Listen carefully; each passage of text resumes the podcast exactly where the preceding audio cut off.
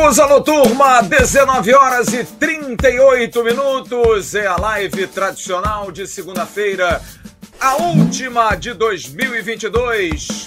No ano que vem estaremos voltando, a próxima segunda-feira, dia 2, a gente vai estar aqui, mas é a última live tradicional de todas as segundas-feiras Há quase quatro anos estamos aqui. Quando não tem jogo, quando não tem nenhum outro evento, a gente vai estar aqui sempre, porque assim começou o canal Atenção Vascaínos.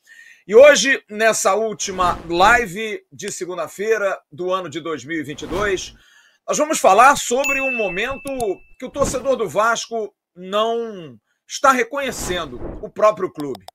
O Vasco é o mais voraz dos clubes no mercado.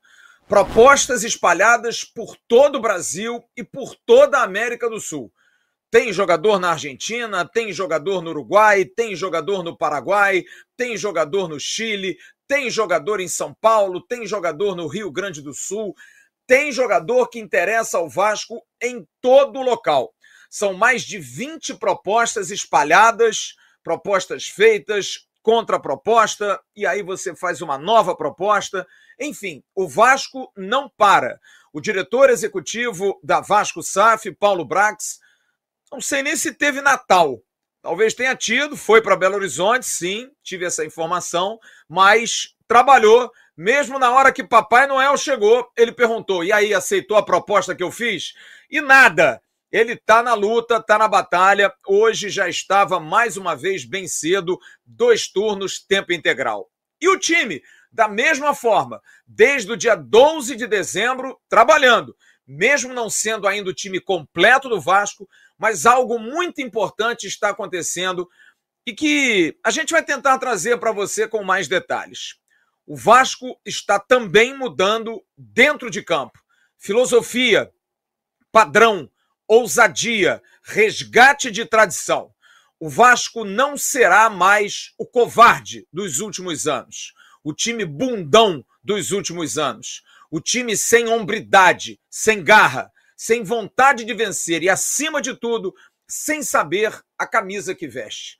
A ideia é um time para frente, é um time ofensivo. As peças que estão aí talvez não sejam as peças principais, mas a filosofia está sendo implementada. Barbieri fala pouco, Abel fala pouco, Paulo Brax fala pouco. Muito trabalho, pouco falar. Tem gente que não gosta, mas, pelo menos por enquanto, está dando resultado. E a gente vai falar sobre esses dois Vascos.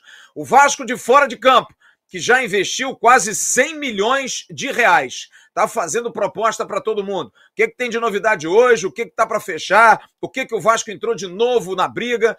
E o Vasco dentro de campo Tivemos um jogo treino, tudo bem, contra uma equipe pequena, que é o Porto Real, mas já uma filosofia diferente, já uma ideia diferente. E o técnico Maurício Barbieri, que falou a Vasco TV, nós vamos reproduzir hoje, deixando bastante claro que os jogadores estão assimilando.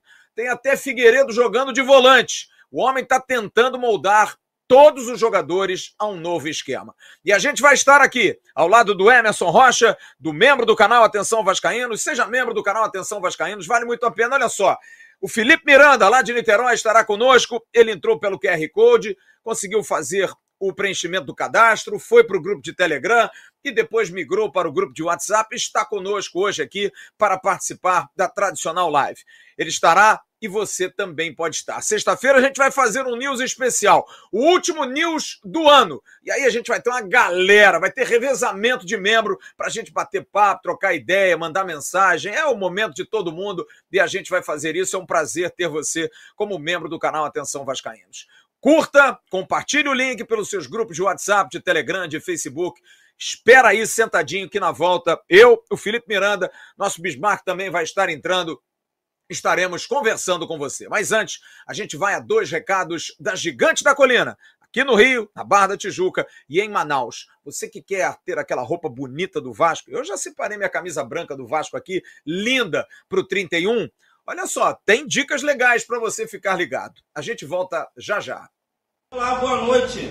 Eu sou o Diogo, falo aqui da Gigante Aerotal, melhor loja da Barra da Tijuca. Estarei aqui falando de reposição agradecendo também a todos vocês pelo carinho pelo contato, pelas mensagens, pessoal aqui do Rio, pessoal de outro estado que também entra em contato com a gente. Queria falar para vocês que temos também a reposição da Off-White, da Preta, da Vinho, ainda temos. Quem quiser adquirir ainda para o ano novo, pode entrar em contato com a gente, que a gente também envia para todo o Brasil. E quero agradecer a todos vocês pelo carinho, pela procura. Fala agradecer não só daqui do Eurotal, mas também do Top Shopping, tá? Do Jardim Guadalupe. E queria desejar a vocês um feliz ano novo de muita paz, muita saúde. Que em 2023 estaremos juntos novamente. Valeu? Só entrar em contato com a gente. Muito obrigado mesmo. Abraço. Olá Flávio Dias, saudações vascaínas. Eu sou Ítalo Souza, vendedor da loja Gigante da Colina, Sumo Park Shop. Eu estou aqui para apresentar para vocês as nossas opções para você estar passando aí a virada de ano. As nossas camisas do Vasco. Temos a camisa número 3, creme, uma camisa super estilosa. Para você que quer passar a virada de ano em grande estilo, aqui é o lugar certo para você comprar a sua camisa do jogo 3 creme. Nós também temos outra opção, que é a nossa camisa tradicional do jogo 2, uma camisa muito bonita, branca, que simboliza a paz, para você estar passando a virada de ano aí uma camisa super top do Vasco da Gama. Também nós temos aqui do outro lado uma camisa polo do Vasco também, muito bonita. Vamos estar apresentando aqui para vocês uma camisa. Você pode estar aí passando a virada de ano com ela também, uma camisa super estilosa também, juntamente com as outras, que também são muito bonitas. Também nós temos outras opções de camisa aqui para você estar aí escolhendo aqui tudo mais do seu agrado quando você está passando aí a virada de ano trajados de Vasco da Gama e também nós temos as nossas opções aqui de taças para você estar tá brindando, celebrando com grande alegria a chegada de 2023 e também nós temos outras opções aqui de taças para você estar tá aí comemorando aí com seus familiares, com seus amigos a chegada de 2023 que vai ser um ano vitorioso para todos nós e lembrando também que vocês podem adquirir esses produtos tanto aqui na loja de Cantacolina, Simão Park Shop e também na nossa loja da Djalma Batista. Desejamos boas festas a todos e feliz ano novo!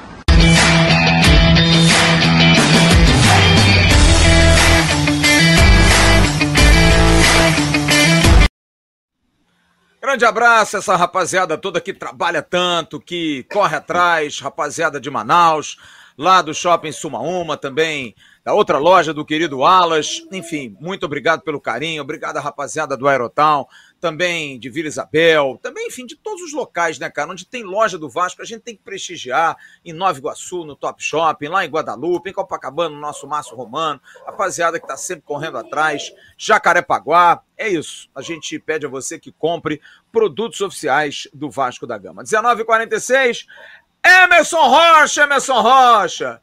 Esse Vasco tá voraz. É que nem você na noite de Natal, comeu aquele peru inteiro, né? Viu o peru e foi para dentro, né? Aí foi comer o peru, comeu o presuntinho, a voraz, né? A gente engorda nesse Natal. O Vasco também tá engordando, né? O negócio é atacar, tá atacado. O Vasco tá demais, Emerson Rocha, tá atacando todo mundo. Fala, Emerson Rocha.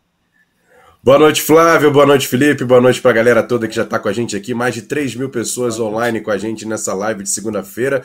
O Flávio, essa questão de Tavorais é importante, né? Porque a gente não vê uma situação dessa, pelo menos eu nunca vi. Estou em 40 anos, acompanho o Vasco desde os 7 anos e nunca vi essa situação do Vasco estar assim no mercado comprando jogador, né? Porque, lógico, foram várias vezes que o Vasco contratou muitos jogadores, mas aquisição de jogador, você ir lá no clube fazer proposta para adquiri-lo, a gente pelo menos nunca viu isso no Vasco, nem nos melhores anos, nem lá no, no início da década, final da década de 90, início da década de 2000, não tinha essa situação. O Vasco sempre contratava muitos jogadores que estavam com fim de contrato, você contratava bons jogadores, mas adquiri-los era era muito difícil. E aí hoje o Vasco está fazendo essa situação. A gente vai discutir muito essa questão dos nomes, a questão do provável time do Vasco, até porque já começa a fazer uma espinha dorsal ali no time. E quero ver também já em campo, né? Porque promete uma tática diferente, um time diferente, buscando sempre o setor ofensivo, né, Flávio? É verdade. O Vasco está se reforçando. A gente vai falar muito disso.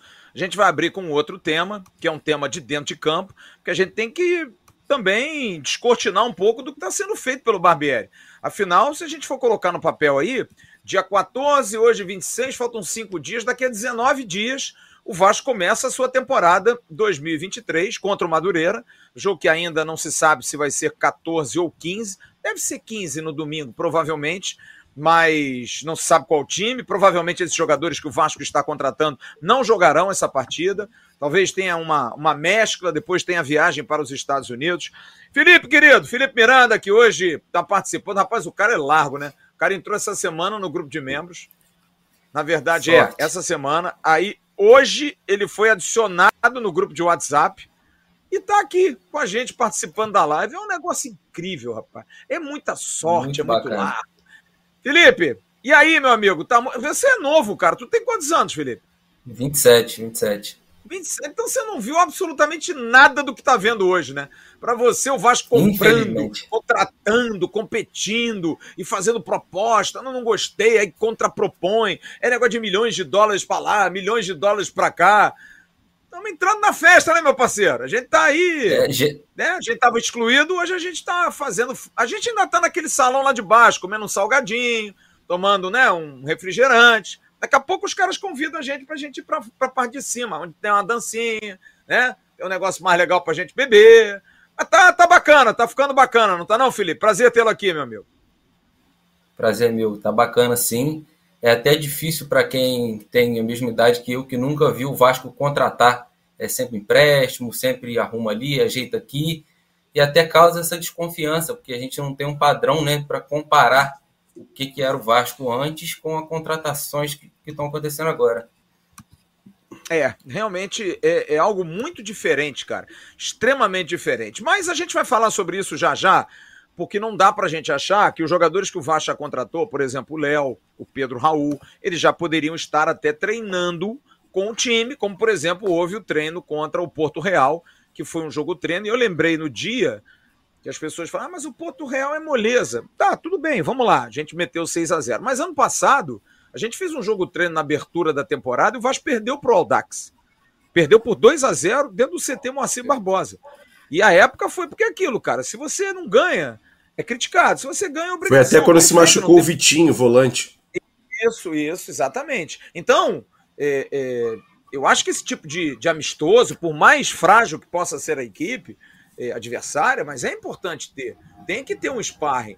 E eu acho que esses três primeiros jogos do Campeonato Carioca serão jogos preparatórios, sim. Eu estou encarando como jogo preparatório. Para a gente ver, por exemplo, o Figueiredo jogando de volante. Ué, quem sabe não dá certo.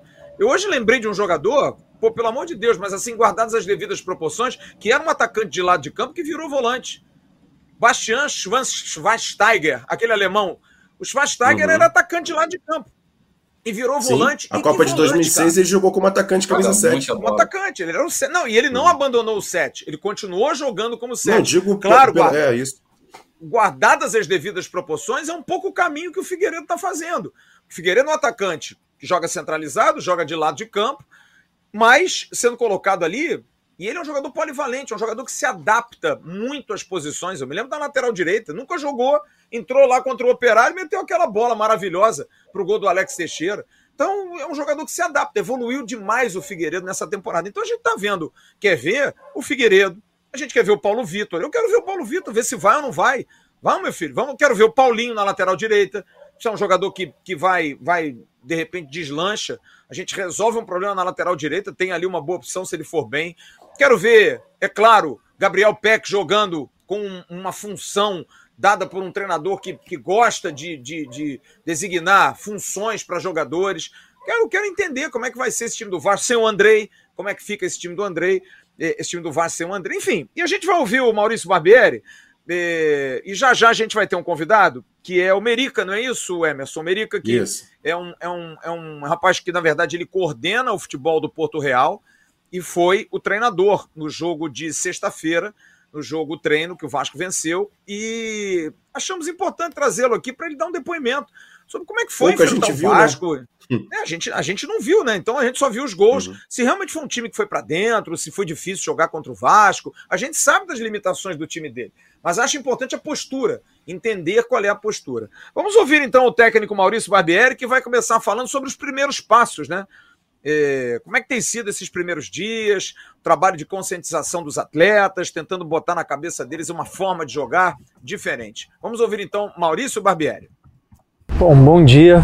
Tem sido um primeiro momento de, de conhecer enfim, o clube, de conhecer os processos, conhecer como o clube funcionava. E eu tenho sido recebido de maneira excepcional, tenho encontrado um ambiente fantástico, um clube bastante organizado, com processos bem definidos. A partir daí, junto com os jogadores, a gente tem tentado nessas duas primeiras semanas é, implementar ou introduzir uma forma de jogar, né, que é como a gente quer, como eu quero que a equipe se comporte. E a partir desse momento a gente vai trocando com eles. É, a gente tem batido muito nisso nessas duas semanas de uma nova forma de jogar, de uma nova forma de interpretar o jogo, e eles têm correspondido bem, têm respondido de forma muito positiva. A ideia do jogo treino de hoje foi nesse sentido, da gente experimentar essa nova forma de jogar, colocar isso em prática contra um adversário. E eu acho que a gente está num, num caminho correto. Oi.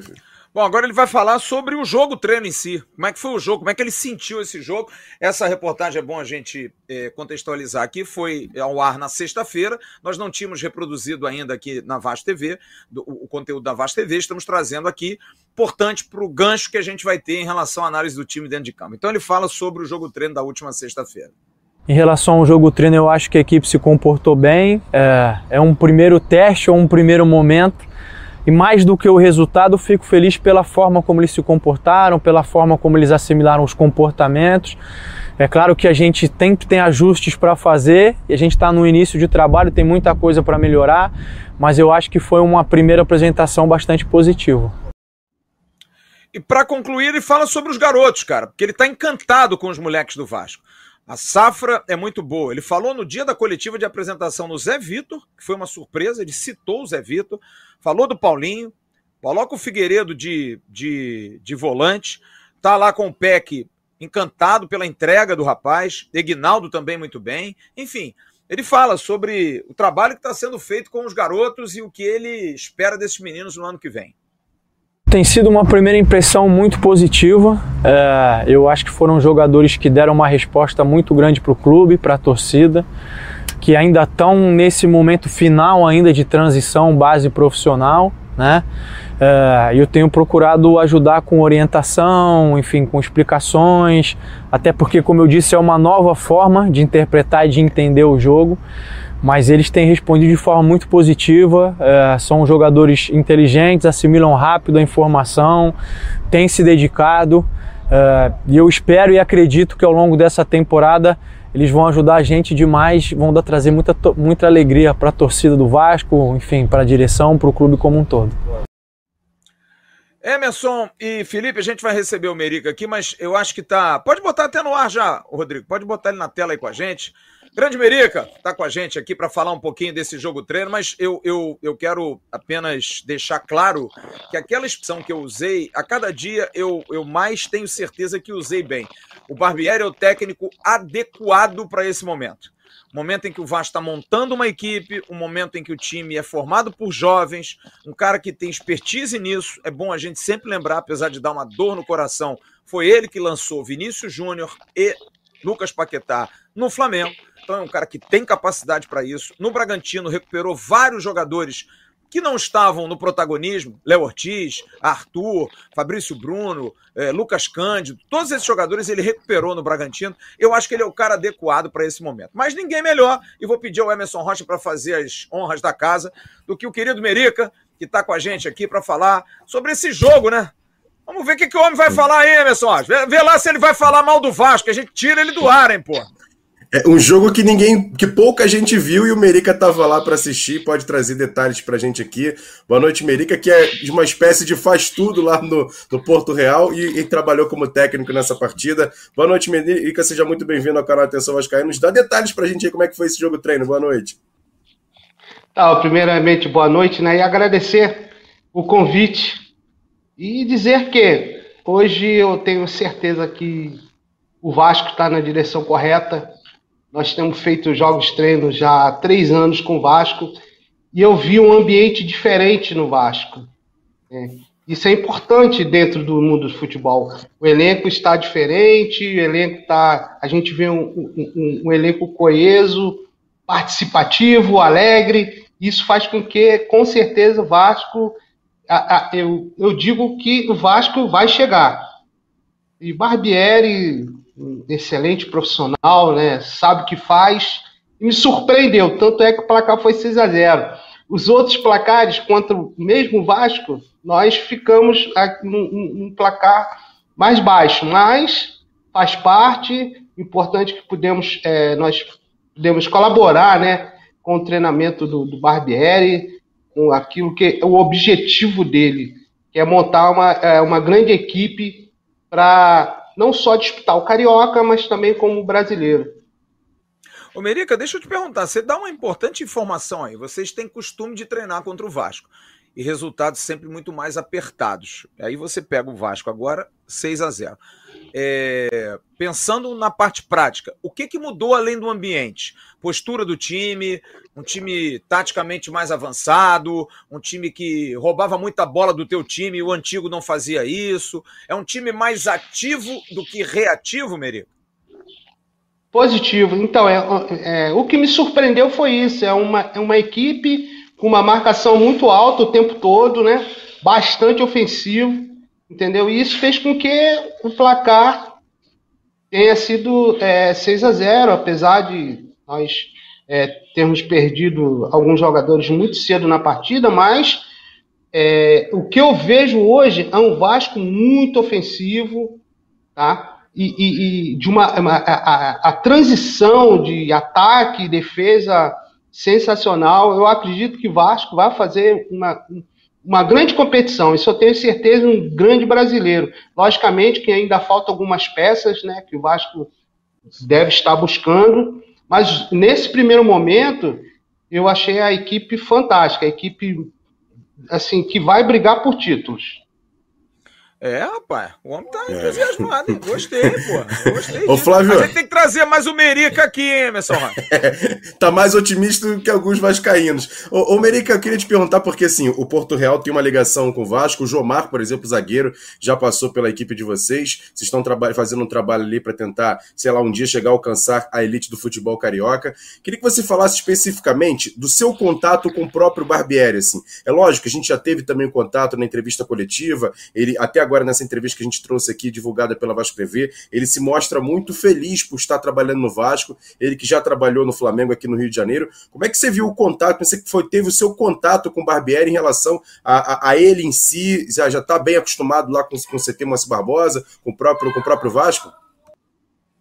Então, eu percebi, é, meu primeiro contato foi nesse jogo, né? Eu fui. Quem me apresentou foi o, o Glauber, Glauber e, e, o Abel. Abelão até brincou comigo, falou, pô, eu trouxe a tua equipe porque você sempre nos dá sorte, porque quando ele estava no Fluminense, o Vasco, o, Fluminense fez uma excelente campanha, nós fizemos dois jogos treinos contra o Fluminense, e, e isso foi um motivador para qual ele tenha nos, né, nos convidado. E percebi um Barbieri muito leve, muito solto mesmo, e, e ciente da, das, das, dificuldades e também da responsabilidade que ele terá né, em montar esse, esse elenco do Vasco.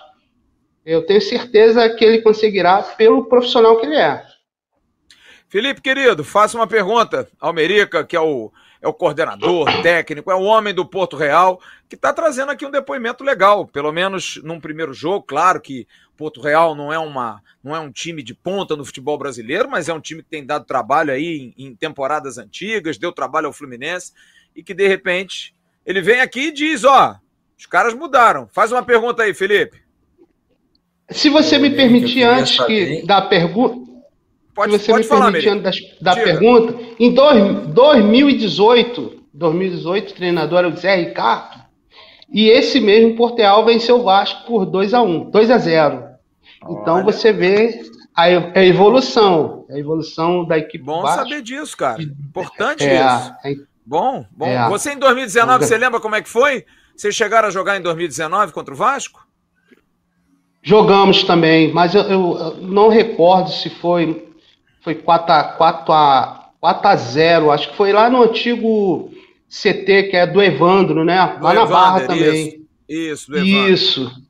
E 20, é. 20 não teve, né? Em função da pandemia ficou mais apertado. É. 21 chegou até algum 21, jogo treino, não? Jogamos. Fizemos dois jogos treino. O primeiro foi se não, se não esteja enganado, foi 2 a 0, 1 a 0, o do Galarza aos 46 minutos do segundo, só que o segundo jogo foi uma goleada, foi 8 a 0, se não me engano. Ah, tá. Tá, mas de qualquer maneira, legal, cara, importante isso. Filipão, faça a sua pergunta aí ao, ao Merica, por favor. Eu queria saber aí do Merica o que, que ele pôde reparar aí na saída de bola do Vasco se o Barbieri está montando lá uma saída de bola com três zagueiros, ou está montando aquela saída de bola com dois zagueiros, um volante no meio, o que, que ele pode dar de pista aí para gente, para a gente imaginar como que vai ser essa equipe do Vasco? É, então, na verdade eu não posso dar de, muitos detalhes, né, até para não atrapalhar o trabalho do, do Barbieri, mas é aquilo que eu falei, a transição está mu muito boa, tanto de defesa, ataque e ataque defesa. E, e, e, eu tenho certeza absoluta que Barbieri, é, o Vasco vai dar, vai conseguir. Desta vez eu tenho certeza que o Vasco vai conseguir alcançar seus objetivos. Ô, Merica, algum jogador que tenha te chamado a atenção? Além do Nenê, que é irritantemente bom aos 41 anos, participa de todos os lances, é incrível, mas algum jogador ou jogadores que tenham te chamado a atenção? O, o Anderson Conceição, né? Eu pude trabalhar com ele aqui no, quando eu fui treinador, treinador fui supervisor do Resende Futebol Clube, Anderson Conceição passou pelo Resende, pude, tive o prazer de trabalhar com ele, é um jogador acima da média, que eu, eu acho. Né? É, me chamou muita atenção o posicionamento do Figueiredo, né, que é um, é um posicionamento diferente daquilo que, que, nós, que nós vimos observando. O Paulinho chamou muita atenção, muita atenção o Paulinho. E, e, o, e o PEC, né?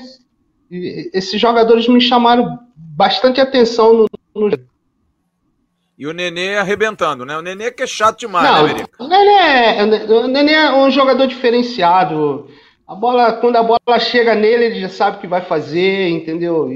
Eu vi até ele, em alguns momentos, né, é, falando o que o PEC tinha que fazer, o que o Ignaldo tinha que fazer. Então, orientando esses jovens jogadores que têm tudo ainda para crescer cada vez mais ao lado dele. Ô Flávio, Vamos, Emerson, vamos lá. Só, pra, só pra, antes de se despedir, tem uma mensagem aqui do PJ que mandou um superchat pra gente, pergunta assim, Emerson, pergunta para ele qual foi o ponto fraco do Vasco na visão nesse jogo treino. Eu não quero saber o ponto fraco agora não, não. Vou, entregar não. ao bandido também não. não, não. Quero, não quero entregar aos bandidos agora. Não. ruim? Porra, é. não. não, PJ. Pô, tu é do... Nossa, pra que time? Com esse superchat todo verde, aí tu tem cara de Palmeiras, hein, porra? não, não, jamais. Nós não podemos podemos entregar né, a, é, é, é, a forma, os pontos fracos, né, não podemos entregar e também nem os, nem os pontos fortes, mas hum. alguns destaques sim né, da equipe nesse jogo. É, foi o primeiro jogo treino, ainda tem muito a trabalhar o Barbieri, ele sabe disso. Parte e eu tenho certeza também, que né? ele vai conseguir. Parte física é, também, vem, ruim, a parte... o pessoal ainda está né, melhorando ainda, né? Ainda bem, né? Imagina se estivesse bem no, no, ápice. Se estivesse no ápice, então. Vamos marcar um amistoso com o Vasco problema. lá pra abril, pô. Vamos marcar um amistoso com o Vasco lá para abril, pô, pra gente bater um papo. Aí a gente volta aqui no canal. tá certo. É, Vamos conversar Merica. com o pessoal lá com o Abelão. Belão, gente boa. Merica, um grande abraço, muito obrigado. Você tenha tido um grande Natal, um 2023 de muitas alegrias, muitas realizações. Eu sei como é que é trabalhar em clubes menores, é uma luta, é uma batalha. É... Vocês são heróis, cara, são todos os heróis. Eu já tive a oportunidade de fazer trabalhos em clubes menores também, não é fácil, cara. É lutar contra um sistema inteiro, é lutar contra os grandes, é lutar contra a falta de grana, mas quem sustenta isso são vocês. 2023 de muito sucesso, viu, Merica? Obrigado. É. é. Opa. Eu que agradeço e, e, também não deixar, não deixar de agradecer algumas pessoas envolvidas no, no, no projeto, no do Rio, que faz tudo, que lava a roupa, que mexe com a parte financeira, entendeu? Acho que tudo tudo está no contexto e quem sabe um dia, como vocês bem falaram no início aí, a gente consegue, consiga, né, é, estar já também aí no meio do, do profissional, buscando o nosso espaço. Legal. Grande abraço ao querido Merica. Muito obrigado pela colaboração, muito obrigado pelas informações animadoras, né? Acima de hum. tudo, animadoras, porque a gente vê um time que tomara, né, Emerson e Felipe, é. que tem essa cara, né? Chega de Vasco covarde, né? De Vasco bundão, né? A gente precisa de Não. time pra frente, né, cara? Com DNA de e, Vasco, né? E impressionante, porque, por exemplo, tudo bem que ele foi adversário de um jogo treino, ele destacar o jovem como, por exemplo, o Paulinho, que fez seu, seu primeiro jogo treino, assim, vamos dizer assim, no profissional, e aí ele ser destacado ali como um jogador diferente. E acho que essa questão da diferença pela lateral e até mesmo o Figueiredo jogando em outra posição, ele acabou de falar aí também que diferente, diferente do que a gente vinha vendo o Figueiredo jogando em uma outra posição, começa a dar indícios aí que o Vasco vai jogar com jogadores mais nas alas, não só com os laterais. Essa é uma situação que a gente vem desenhando, vem vendo jogos da base, vem conversando com, com o pessoal que vem trabalhando no Vasco. Essa integração base e profissional está sendo muito importante. E esse trabalho do William Batista e também do Barbieri, em conjunto ali, pode dar muito resultado para o Vasco, Flávio. Com certeza. Nosso Bismarck tá aí, uma luta, Bismarck Brigando. luta, dá um soco, dá um soco na câmera, a câmera dá um soco em Bismarck. Fala, Bismarck Barreto Faria! Como é que foi de Natal, meu querido? Tudo bem? Oi, Fábio. Boa noite, Fábio. Boa noite, Emerson, Felipe, todos que vamos nos assistindo. Boa noite. Foi legal, Fábio. Foi legal. É, Vai ser um Natal é... com, com saúde é isso aí. Com a família é o mais importante, sempre. Deu aquela chuteirinha pro Lorenzo, não? De Natal? O que, que o Lorenzo ganhou? Tem que dar alguma coisa de bola pra ele, pô. Cara, é, eu não preciso dar mais chuteira, não, porque acho que ele já tem umas 10 pares de chuteira já. Mas final do ano, assim, Natal, sempre a família dá chuteira, bola. Igual a camisa do Vasco bonita. Legal, uma camisa da, da, prima bem bonita do Vasco. Camisa do bacana. Vasco aí deve ter umas 15. Ô Bis, a gente estava falando aqui, inclusive, com, com um desses heróis do futebol carioca, futebol brasileiro de interior, que você conhece tão bem, você garimpa aí jogador para tudo quanto é lugar no Brasil, do Porto Real, que foi o adversário do Vasco sexta-feira, um jogo treino, né? Um jogo de, de, de, de, de esquenta. E ele falou algo muito interessante, porque nos últimos anos o Porto Real tem enfrentado o Vasco, sempre em pré-temporada, aqueles jogos. Ele falou, cara, foi muito diferente do que eu vi. Um time muito forte, um time já com pegada, já com postura ofensiva. Marcando sabe? em cima. Destacou, marcando em cima, destacou o Figueiredo, que tem sido até um destaque jogando numa posição diferente, quase como um segundo volante, saindo pela direita. O Paulinho, o menino do Sub-17, também foi destaque para ele. Enfim, é, é, mas o mais importante, a filosofia. Um Vasco ofensivo, um Vasco marcando pressão, um Vasco jogando em cima, que é aquilo que a gente espera, né? Porque não dá mais para o Vasco ser um, um, time covarde, como tem sido nos últimos anos, que toma pressão jogando em São Januário, que é uma presa fácil jogando fora de casa. Tá na hora de mudar um pouquinho essa filosofia, voltar a ser o Vasco na nossa época, né, Bismarck? É, sem dúvida que é, nós vamos fazer em março quatro anos, né, Flávio? E há quatro anos que nós temos no canal, o que a gente tem mais pedido é que o Vasco possa voltar a ser protagonista, né? E voltar a ser protagonista, sem dúvida, você depende de treinador, você depende de bons jogadores, mas acima de tudo depende também de atitude dos jogadores, né? Nesses quatro anos que nós temos é, é, do canal, eu acho que o Vasco deve ter contratado, e aí o Emerson e vocês são muito mais expertos para falar isso, mais de 60 jogadores, o Vasco com certeza é, deve ter contratado e o Vasco continuava jogando da mesma forma, né?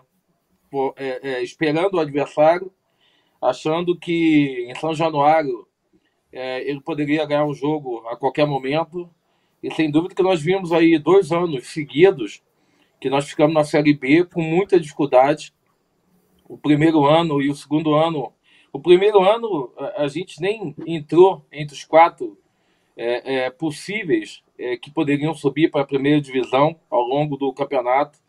E agora, esse ano, nós é, é, entramos no G4, mantivemos, mas nas rodadas finais a gente teve muito receio e muito medo que o Vasco não subisse.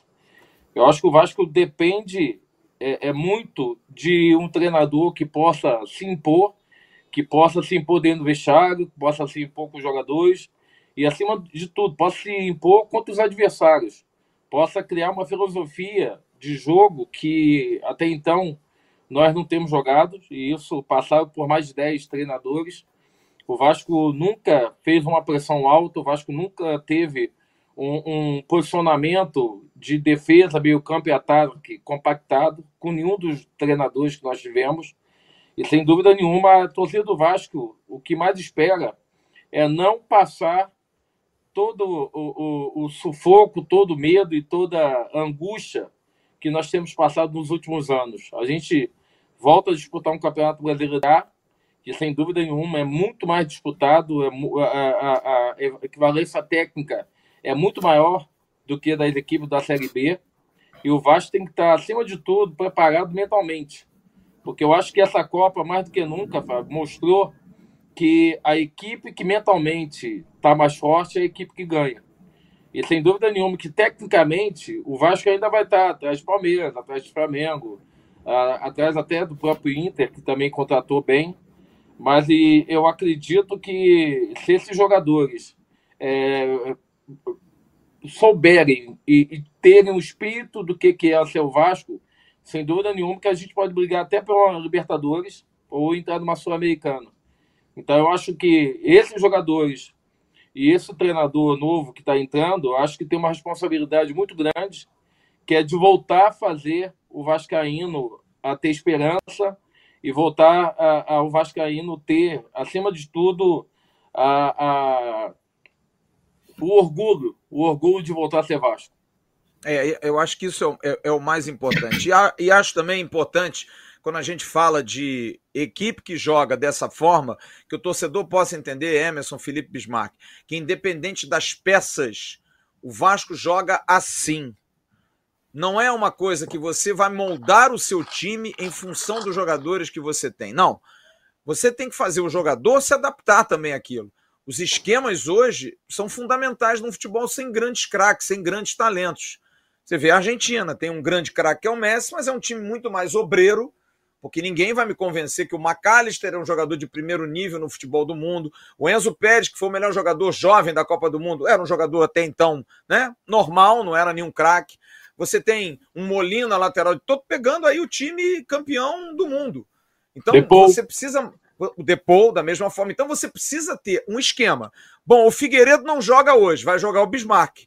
O Bismarck vai saber e isso o Emerson tem falado muito, porque o Vasco traz para a base o William Batista, que é o treinador do Sub-20, que foi um treinador trazido pelo Paulo Brax, que tem uma filosofia igual à do Barbieri. Igualzinha. Você vê o time Sub-20 do Vasco jogar hoje, e jogou recente uma Copa é, Xerém, lá, o torneio lá no, no CT do Fluminense, amassou o Fluminense. E jogando da mesma forma, marcando em cima, pressão, roubando bola, time agudo, com saída de bola boa, rápido, uma transação, uma transição rápida. Enfim, um lateral é improvisado, com volantes passando. Então é um time, é um, é, um, é, um, é um início animador de vai dar certo o time? Ninguém sabe. Mas pelo menos mudar a cabeça. Né, Felipe? Mudar essa cabeça. O Vasco precisa ser um time protagonista, como diz o Bismarck. Eu, fico, eu fiquei pensando, o Vasco vai jogar em Salvador contra o Bahia? Alguém tem certeza que o Vasco vai ganhar do Bahia? Eu não tenho. Contra o Grêmio? Não tenho, ninguém tem. Eu vou jogar contra o Cuiabá em Cuiabá. Hoje eu tenho medo de jogar contra o Cuiabá. Porque, né? Então precisa mudar isso, né, Felipe?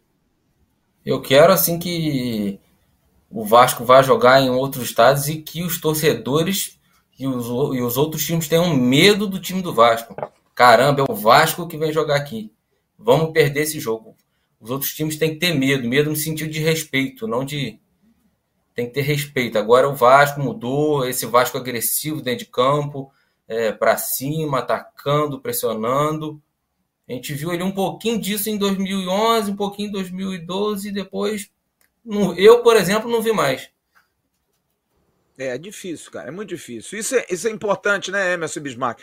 Essa questão do, do respeito. O Vasco perdeu esse respeito. O adversário hoje tem certeza de que o Vasco é, um, é, uma, é uma presa fácil. E isso é uma questão de mudança de pensamento. Não é só peça. Você pode trazer o Lionel Messi para jogar no Vasco, mas se o Messi não tiver focado, não vai adiantar, cara. A Copa do Mundo, como disse muito bem o Bismarck, deu isso como o maior ensinamento para mim foi isso. Hoje os nomes não são os protagonistas, cara. Não há grandes nomes. Os dois últimos grandes nomes do mundo pararam, vão parar, Messi e Cristiano Ronaldo. Agora, amigo, é quem tiver o melhor esquema, o jogador mais obediente. É claro, tem que ter o talento, tem que ter capacidade, mas que bom que tá assim, né, Emerson Bismarck? Pelo menos a gente vê uma, uma cabeça diferente no Vasco, né, Emerson? Com toda certeza, Flávio. Acho que a gente até quer ser chamado esse ano, por exemplo, lógico, a gente entende a questão da camisa, da história e tal, isso eu não vou nem discutir isso, mas, por exemplo, o adversário fala assim, pô, vem um time chato do Vasco aí, cara. Pô, tem que ter cuidado, que esses caras aqui têm uma jogada assim, assado, tem que ter cuidado com os pontos, com o centroavante dele. Então é isso, cara. A gente quer, como disse o Felipe, voltar a ter, assim, as pessoas terem pelo menos Pô, vai já vir o Vasco aqui, não são três pontos garantidos, não. A gente vai ter que buscar. E lá em São Januário, meu Deus do céu, vou enfrentar o Vasco São Januário, aquela torcida, aquele time que tá jogando muito bem em casa. Então, assim, a gente precisa, precisa isso. E não só. E aquele negócio, né, cara? A gente tinha isso na Série B. Eu quero ter isso na Série A. A gente voltou à Série A e a gente tem que voltar, pelo menos, a, a, a ter esse temor que a torcida do Vasco cante aqui no Rio, ninguém ganha do Vascão. Eu quero voltar a ouvir essa música que era difícil de a gente ouvir há alguns, alguns anos eu que cantei muito em 97, 98, porque o Vasco praticamente passou invicto esses dois anos jogando em São Januário. Então é isso, a gente precisa voltar a cantar essa música e ter o respeito não só dentro de casa, mas também fora de casa, buscar pontos importantes, jogos grandes, jogos de televisão. E acho que é isso que a gente está precisando no Vasco. E vai ser muito importante essas contratações.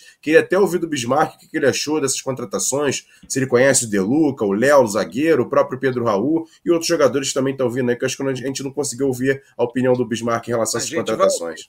Já já a gente vai ouvir, vamos falar sobre esse assunto na sequência. Vou dar uma faturada, dar uma passada no chat, porque o Vasco está on fire.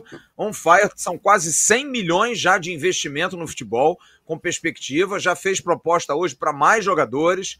Já está com dois jogadores engatilhados, já vindo para o Rio de Janeiro no meio de semana. Tem dois jogadores que estão muito próximos de fechar. Enfim, o Vasco está contratando. Dentro daquela, daquela ideia, eu falei de 17 até abril. 17. Uhum. Eu acho que vai contratar uns 11, 12 agora. E vai deixar cinco de lambuja aí para ir completando até o final do Campeonato Carioca e início do Campeonato Brasileiro. Mas é um assunto que a gente vai falar já já. Grande abraço para o Bruce Soares, Friburgo, é muito Vasco. Abraço, Flávio, Emerson Bismarck Boa. e todos do canal.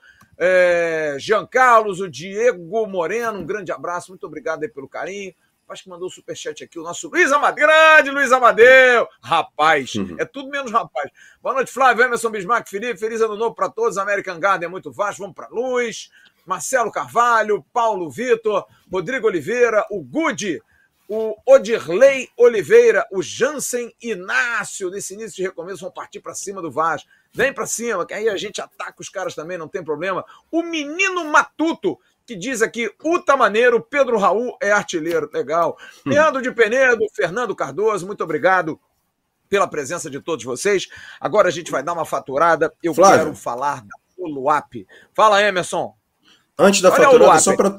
Peraí, só pra fatura. Agora, agora o ah, então- precinho está no então, ar. Então, agora, agora, já foi, agora já foi, agora já foi. Construir ou reformar, nada melhor que buscar os melhores preços. Vai na Uluap, material de construção do Grupo TMC e aproveite a promoção. O precinho, olha eles aí, ó, brigando uhum. com o descontão. Atacado e varejo, a Uluap cobre a oferta do concorrente.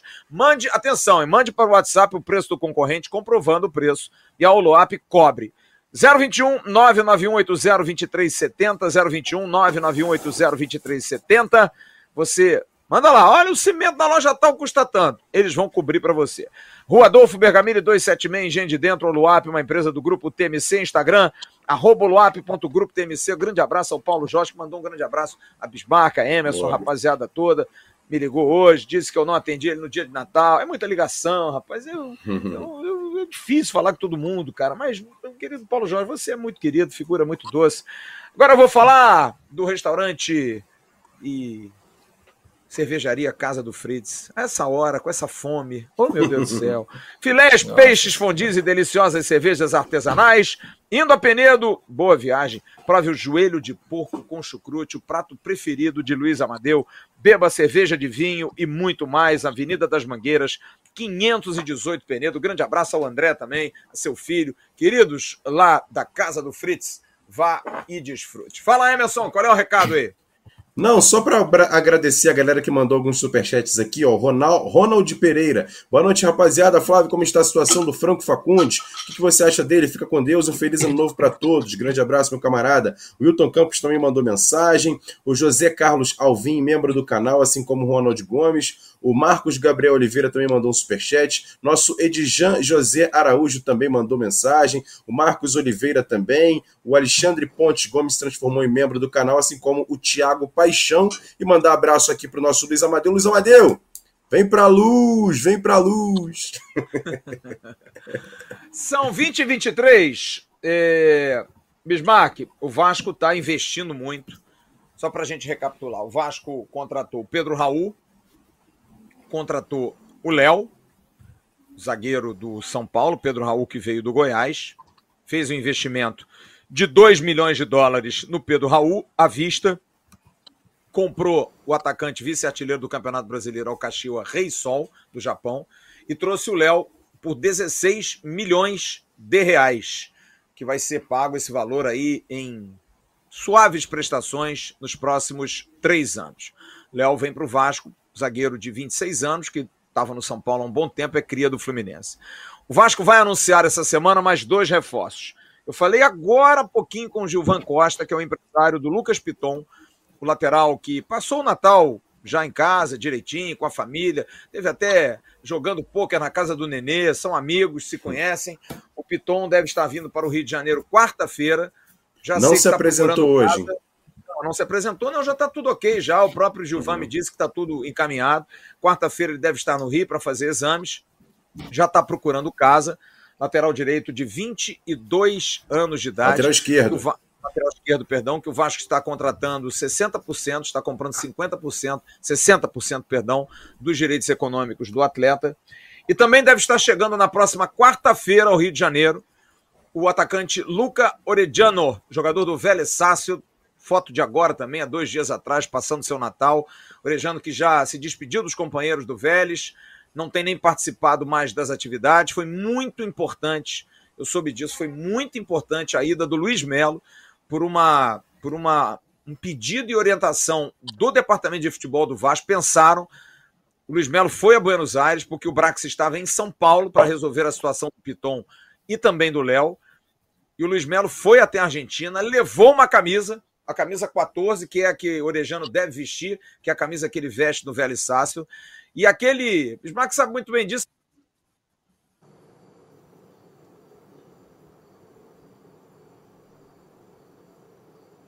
Flávio travou?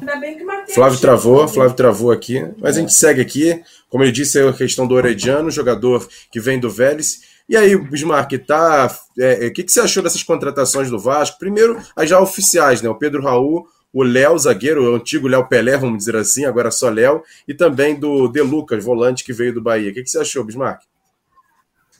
Emerson, é... o Piton, se confirmar, eu conheço. Acho um bom lateral, acho um lateral que, tanto na defesa é, e no ataque, tem uma postura é, bem, é, é, é bem estável. É, não é aquele jogador de nota 10 todo jogo, mas também não é aquele jogador de nota 4, 3 ou 5 todo jogo. É um jogador de nota 6 a 8 permanentemente todos os jogos. Uh, o Pedro Raul, eu conheço uh, uh, desde antes dele ir para o Caxias Rei Sol, quando ele fez um bom campeonato pelo Botafogo. É, é um atacante área, um atacante que sabe fazer gol, um atacante que incomoda tanto na bola aérea como também é, com a bola nos pés. É um jogador, é um número 9 que há muito tempo que a gente não tem é, no Vasco, um número 9 desde a saída do Cano. É, e, e conheço o Léo Pelé, que eu conheço desde a base do Fluminense, quando ele é, era lateral esquerdo, e depois o Rogério, nessa volta do Rogério São Paulo, o improvisou de zagueiro. É, os outros jogadores, o que veio do Bahia, o Delu, que eu não conheço, esse do Racing também, é, é, do Eres, eu também não conheço, mas é, eu acho que o Vasco é, mentalmente tem que se preparar é, para que a gente possa realmente ter um time forte de cabeça. E eu, assim, vou dar minha opinião. Acho que a contratação do Léo é, é, como zagueiro, é, eu não gosto. Acho ele um jogador para compor o elenco. Eu acho até um jogador bom. Mas não acho, acho que, foi é um caro, Bismarck. que possa afirmar. Oi? Foi caro a contratação? 16 milhões? Achou que foi muito? Eu acho. Eu acho. Eu acho que independente de se pagar em três anos, independente de pagar aí a, a, a, várias prestações, no final o que vai contar são 16 milhões. Então, eu, eu, eu botaria esse dinheiro no meio campo, eu botaria esse dinheiro no atacante. Acho, no meu, meu modo de ver, isso não é uma crítica, mas eu acho que se o Vasco chegasse com muito menos, acho que o São Paulo também faria. Eu acho que é, é um jogador para compor o elenco bom, mas não acho que é um jogador que venha para assumir a titularidade do Vasco de forma que é, ele é titular absoluto. Eu acho até que ele pode se tornar titular, mas não acho que é, é um titular absoluto da posição. É, eu vi Mesmo se jogar num esquema com 3-5-2, assim, com três zagueiros, ele ali mais pela esquerda? É, é o São Paulo praticamente estava. Quer dizer, jogava com o Diego e jogava com ele. Nos, uhum. nos jogos que eu vi de São Paulo, eu acho que é um jogador muito estável. Tomara que ele chegue no Vasco e prove ao contrário, que ele chegue no uhum. Vasco e mostre que é um jogador que vai ser eficiente para o Vasco. Mas os jogos que eu vi do São Paulo, eu, eu não via um jogador muito seguro. Eu não via um jogador muito. É, que você pudesse confiar de, de 100% que iria muito bem nos jogos. Eu vi é, é, todos os jogos que antecederam aí é, as finais da Copa do Brasil é, e depois assisti também a final que o São Paulo perdeu ao Sul-Americano. Como eu falei anteriormente, acho que foi uma contratação cara. Eu acho que poderia contratá-lo muito mais barato, mas é, eu acho que poderia contratar um jogador de meio campo ou, de, ou, atacante até por esse valor. Independente de, de pagar em várias prestações, acho que foi a única contratação que, no meu modo de ver, assim, eu discordaria inicialmente, mas tomara que eu esteja errado. Vocês chegaram a falar de quem? Do Pelé e de quem mais? Só por do enquanto Léo. só do Léo. Por enquanto só do Léo. Só do Léo, né? E falei do Pedro Raul, que eu já o conhecia, do Piton também, mas não Sim. conheço o menino do Bahia que veio, o De Luca, e não conheço o argentino também. O argentino está entre os melhores jogadores da liga, é um jogador de 22 anos de idade, que o Vasco está comprando também. É um jogador tido assim como uma grande joia do futebol argentino. Felipe conhece o Luca Orejano, já tinha ouvido falar do Vélez. O Vélez chegou, se eu não me engano, à semifinal de Libertadores, né? Recente. Sim. E ele jogou e jogou muito bem, Contra foi muito bem. Você conhece. Não. Eh, o, não conhece, não, né, Felipe? Não, não, nunca vi o Orejano jogar, não. Confesso que, que, achou, que não, não O que, que achou muito. desses nomes? O que, que achou de Piton, de, de Léo e de Pedro Raul até agora? Eu concordo um pouco aí com o Bismarck na situação de que 16 milhões é muito dinheiro para o Léo, é, para apostar que ele seja titular, porque assim, ele já passou por Fluminense, São Paulo, e parece que ele nunca chega naquele auge que se espera dele. Então, acho que para fazer essa aposta assim de 16 milhões em um lateral, é o que o Bismarck falou, um lateral ou um zagueiro que ainda não atingiu o auge, que já é um jogador assim de 26 anos, se eu não me engano, eu acho uma aposta um pouquinho arriscada pelo valor. Não pelo futebol, não pela forma, mas pelo valor. Mas estou gostando assim, do modus operandi do, ah. do Vasco de contratar. Jogador novo, que pode dar um retorno técnico e financeiro para o clube. É, é, isso que eu queria perguntar. Pelo menos nessa uhum. questão, está seguindo um padrão, né? Jogador entre 22 e 26 anos, não tem nenhum veteranão, não tem nenhum jogador mais velho é prova de que até pelo sistema que o Barbieri a gente discutiu isso no primeiro, primeiro bloco, tem que ter saúde, né, cara? Se não tiver saúde, não vai jogar no Vasco, não, né, Emerson?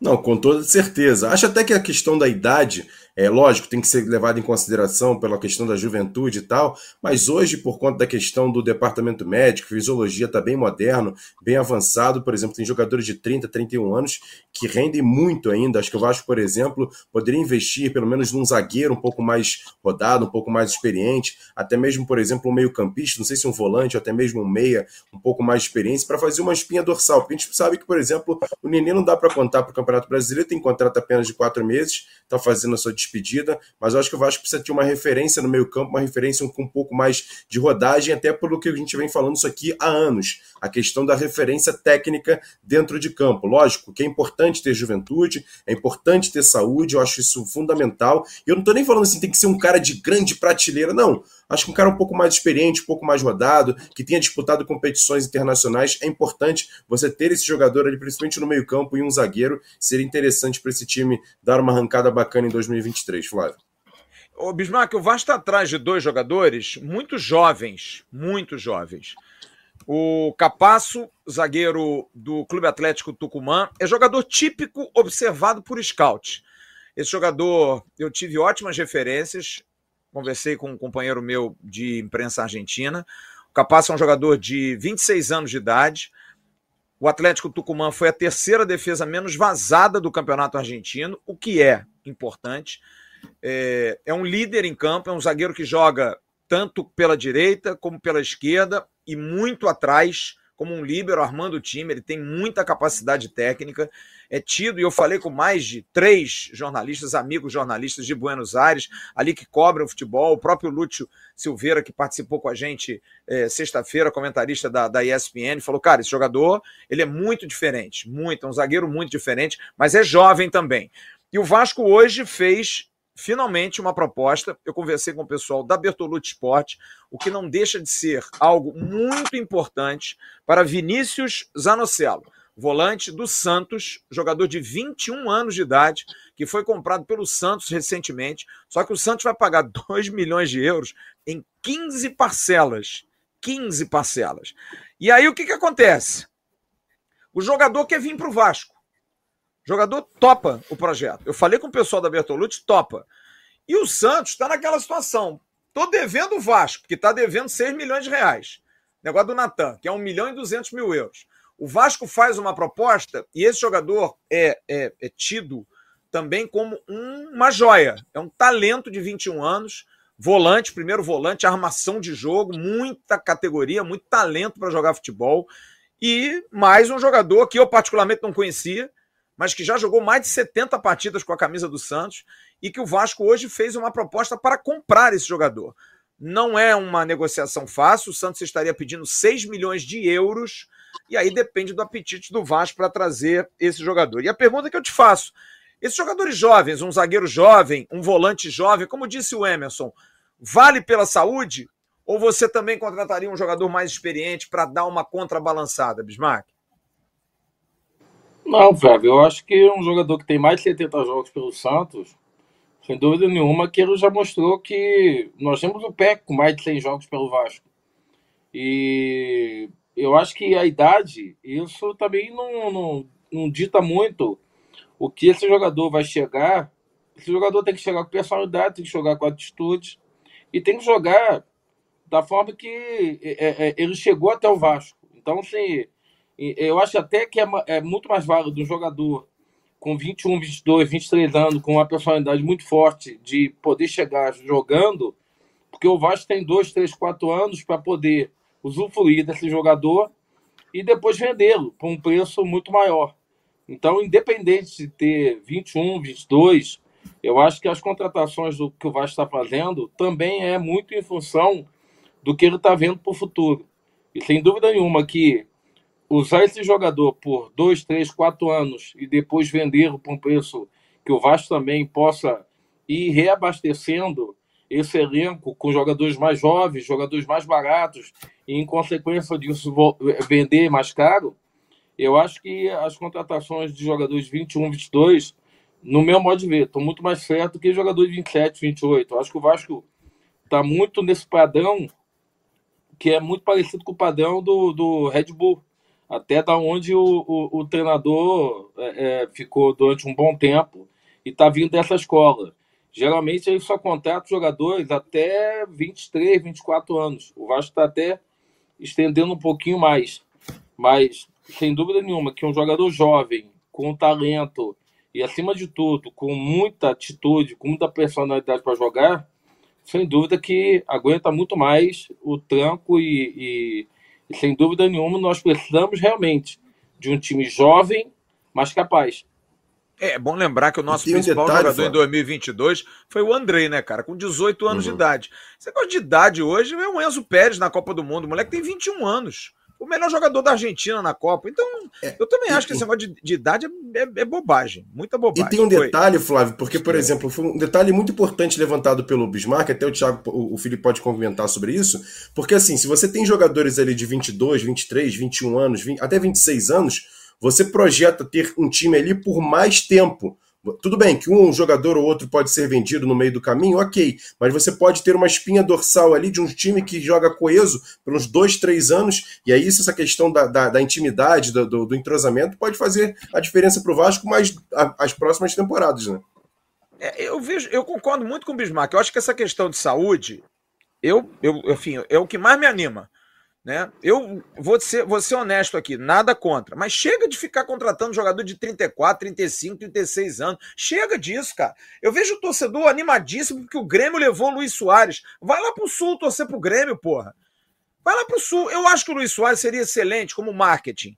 Ah, ele pode dar caldo no Vasco? Pode. Se já tivesse Claro um time formado, talvez seria Exato. importante. Exato. Mas hoje eu sou muito mais uma contratação como a do Pedro Raul. O cara foi vice-artilheiro do Campeonato Brasileiro com 26, com, com 19 gols. Eu acho muito mais rentável do que o Luizito Soares. Agora, o Luizito Soares é um grandíssimo jogador? É. Mas há um mês atrás eu perguntei ao, ao- ao padrinho dele, o Louco Abreu, que me disse: pô, não sei se o Soares vai aguentar jogar no Brasil, Flávio. É jogo quarto domingo, quarto domingo, quarto domingo, e não vai aguentar. Para que, que a gente vai ter esse, esse sufoco de ter um jogador que a gente não vai conseguir dar sequência?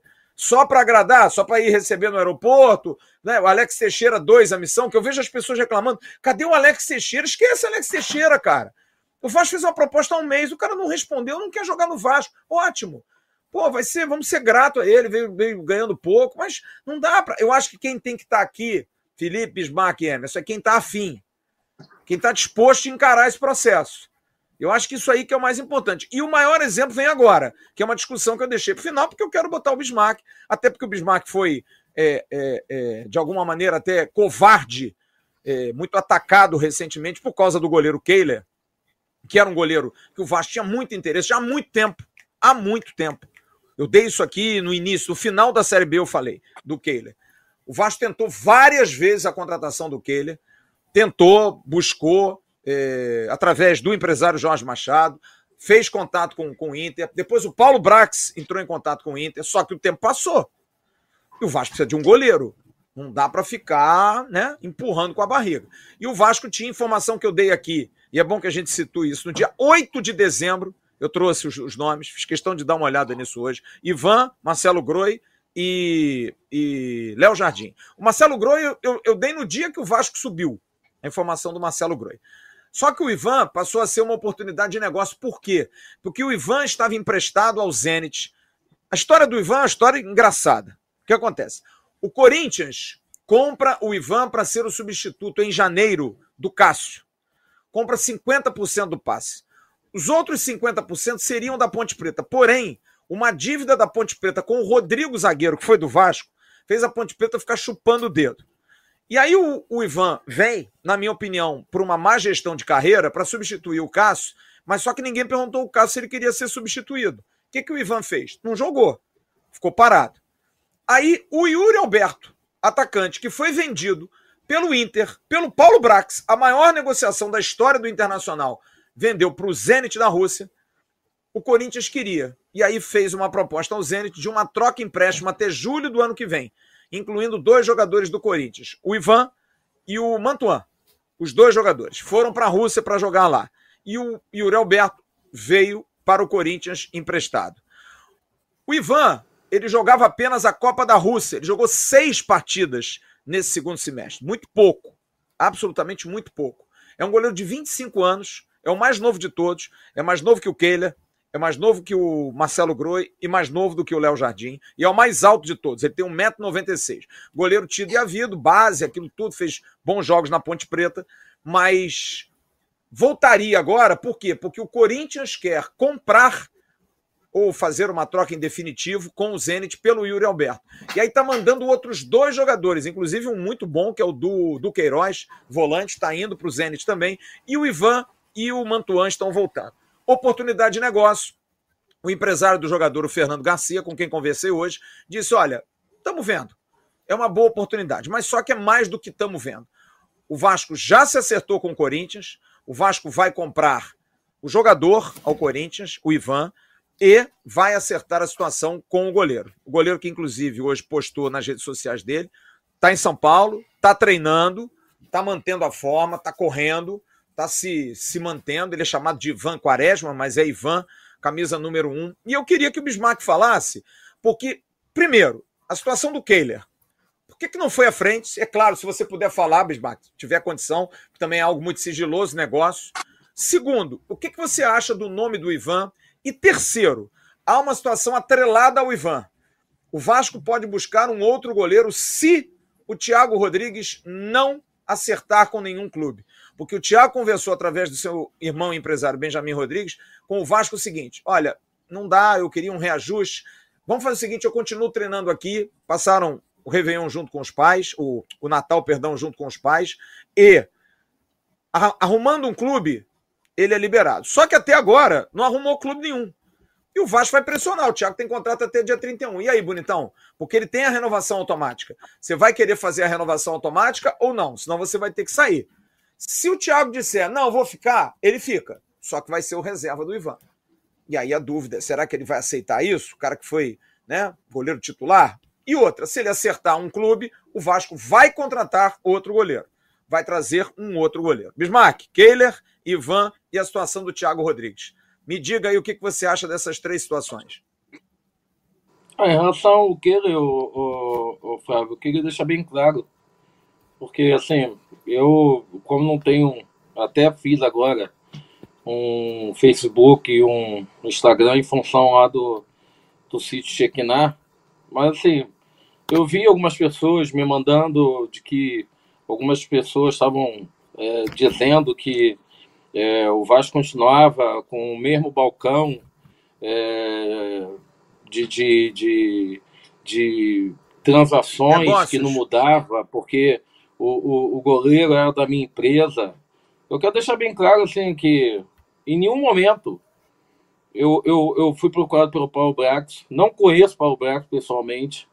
É, já tinham se interessado, para quem não sabe, de um outro jogador nosso, da minha empresa, o Marcinho, que está no Japão.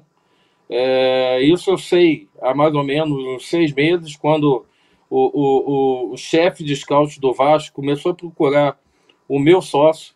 Então, assim, quando o Marcinho foi procurado, não foi procurado é, através de mim, foi procurado através do meu sócio, Jorge Machado.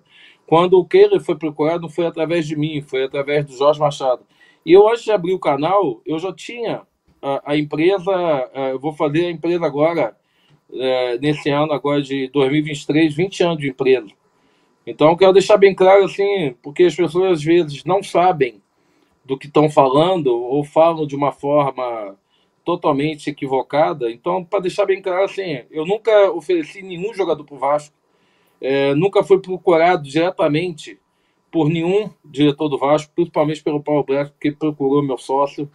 Em relação ao Keller, eu, eu acho que ainda a, a, a, transação ainda não caiu. Acho que o Vasco iria fazer uma proposta pelo Keller para ver se o Inter aceitava. Eu acho que ainda não caiu essa negociação.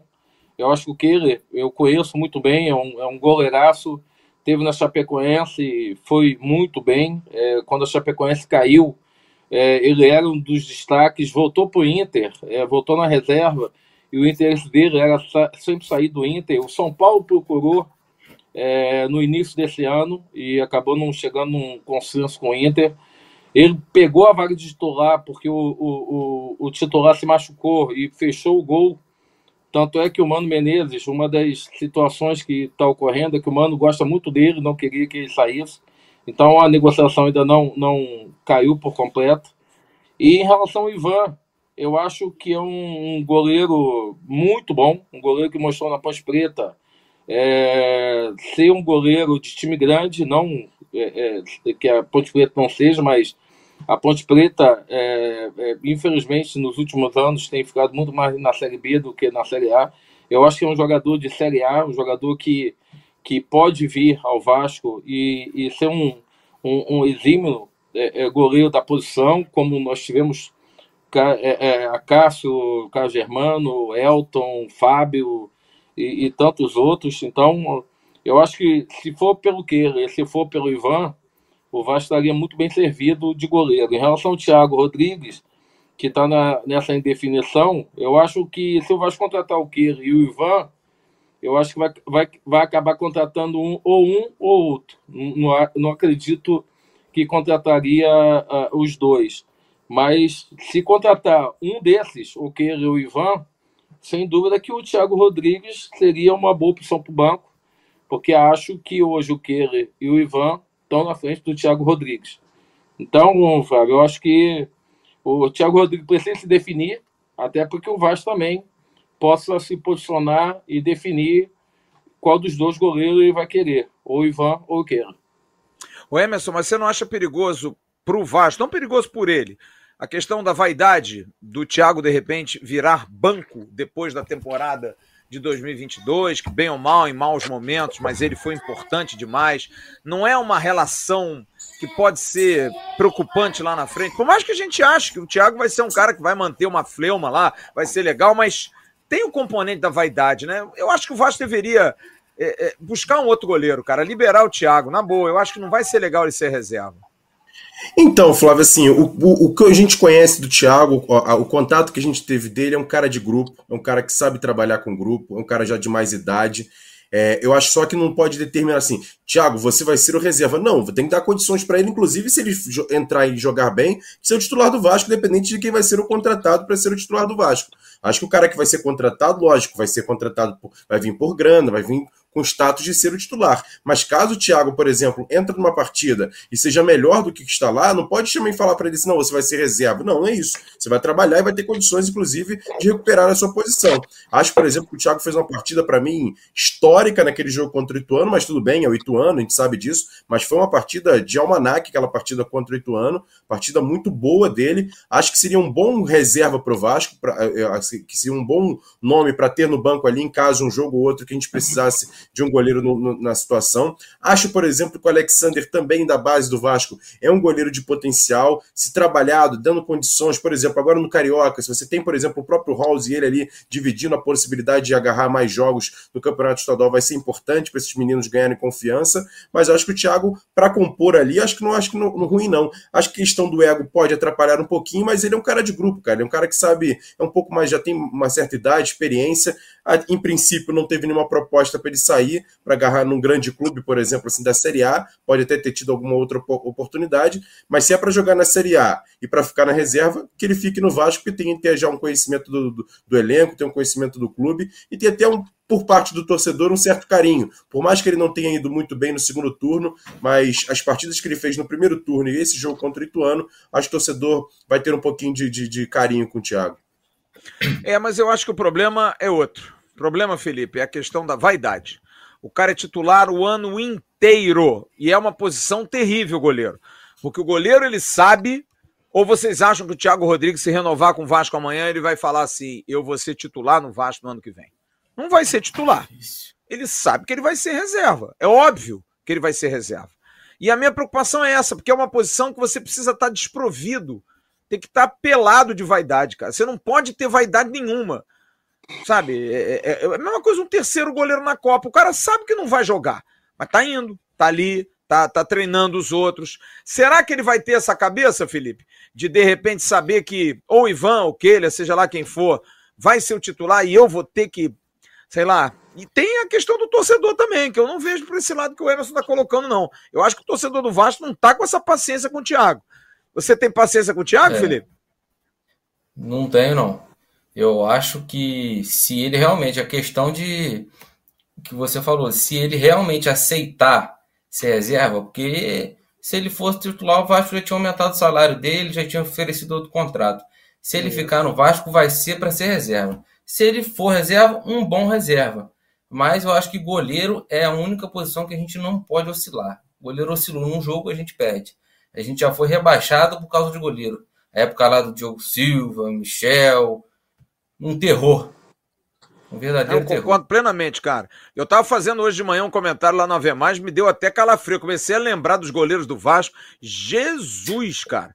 Nossa mãe do céu. Eu passei aí, porra, ano passado a gente teve Vanderlei, cara. Lucão. Meu Deus, Jesus Ô, Flávio, que coisa horrível, tem, cara. Tem um detalhe importante que a gente também tem que colocar na discussão, e eu acho assim: ah, o torcedor fala assim, ah, mas o Thiago Rodrigues está fazendo doce para renovar contrato com o Vasco. Não, ele tem um contrato de renovação automática já garantido no Vasco. E eu acho que, por parte dele e do seu empresário, o irmão dele, eles têm total direito de buscar um clube em que ele possa ser o titular nesse período até a renovação de contrato, que é, é gestão de carreira, de Emerson. É Isso, claro, então assim, se, se chegar o torcedor do Vasco chamar ele de mercenário porque foi buscar outro clube, eu acho um baita de uma sacanagem. Nesse momento, ele tem total direito de buscar um clube, de tentar um clube que ele possa jogar. Se não conseguir, ele já tem tem a renovação automática que foi feito lá atrás, que a gente pode discutir em outro momento. Mas Ô, acho que nesse momento ele pode buscar sim outro clube, por que não? A gente está falando de dois goleiros que passam pela mesma situação, o Kehler e o Ivan. O Kehler, uhum. ano passado, foi emprestado para Chapecoense. E esse ano é que resolveu aparecer no Inter. E o Ivan, a mesma coisa. Será que a torcida da Ponte Preta deve ter, pô, Evan, sacanagem, ter ido pro Corinthians, pô, pra ser reserva do Cássio? A mesma coisa, cara. O goleiro é uma posição diferente do jogador de linha, cara. Só o goleiro um. é um cara que ele, ele sabe que só joga um.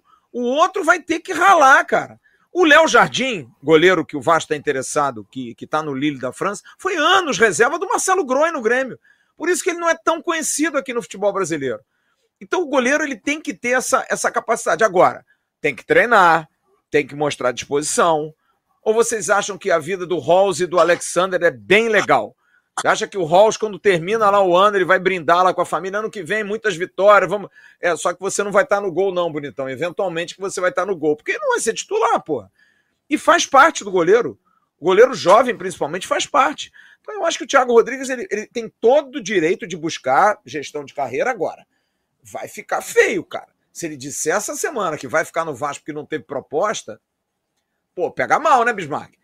Pô, o cara disse no início do mês: não, eu vou treinar aqui, tiver uma proposta eu saio, não vamos renovar, não. Aí agora, 20 dias depois, olha, desculpe aí, eu vou ter que ficar porque eu não arrumei nada. O cara foi, foi, foi um goleiro de destaque na Série B. Tem que ter mercado para esse cara. Não tem, Bismarck? Mesmo que seja num outro da Série B. Ou num clube, um Cuiabá, um América Mineiro, clubes intermediários do futebol brasileiro. O Thiago não é um goleiro tão ruim assim, né, Bismarck?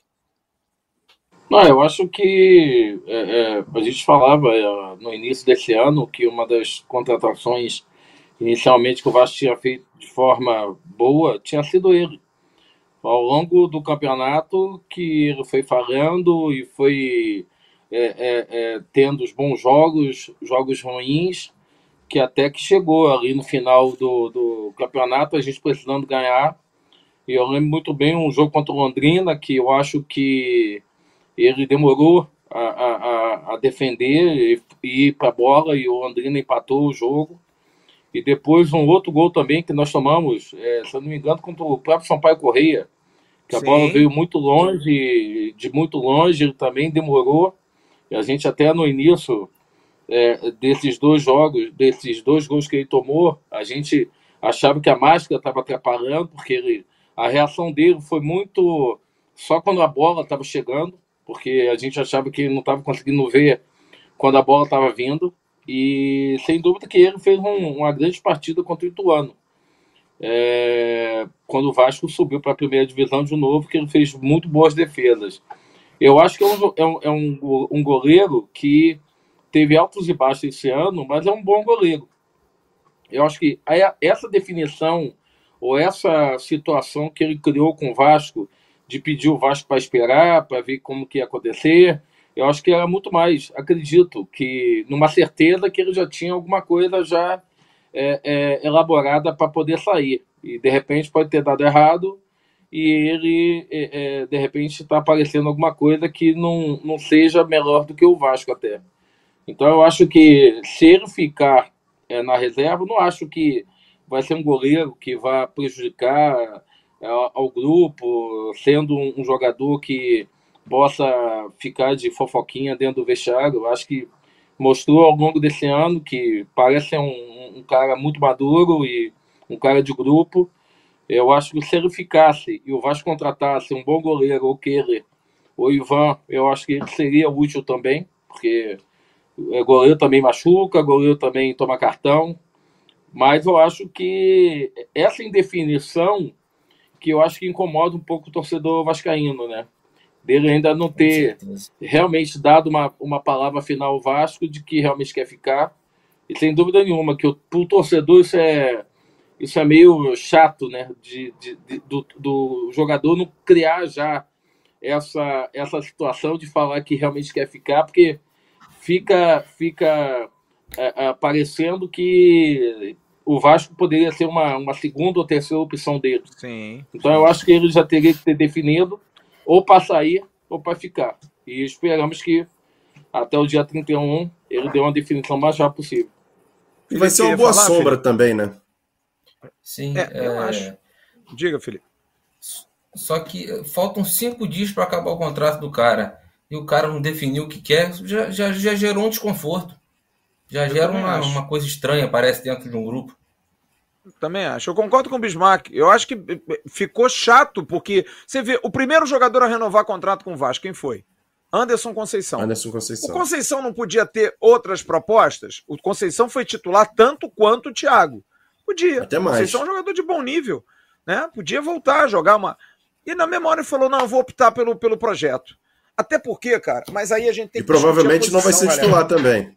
É, mas aí mas é a questão do projeto, Emerson, porque você tem um Vasco SAF com dinheiro, mas a posição, o Anderson tem muito mais chance de jogar do que o Thiago. E, e vou te falar, Flávio, sabe qual foi a parada do Thiago também? É ele ter recebido no, durante a competição esse ano uma proposta, por exemplo, do São Paulo. Isso Sim. pode ter mexido com a questão do seguinte: pô, se o São Paulo me procurou lá, por que outros clubes também não podem procurar? Eu acho que bateu na cabeça dele essa possibilidade, dele do, e do irmão, a possibilidade de outros clubes também virem procurar. Porque ele fez um bom trabalho no Vasco.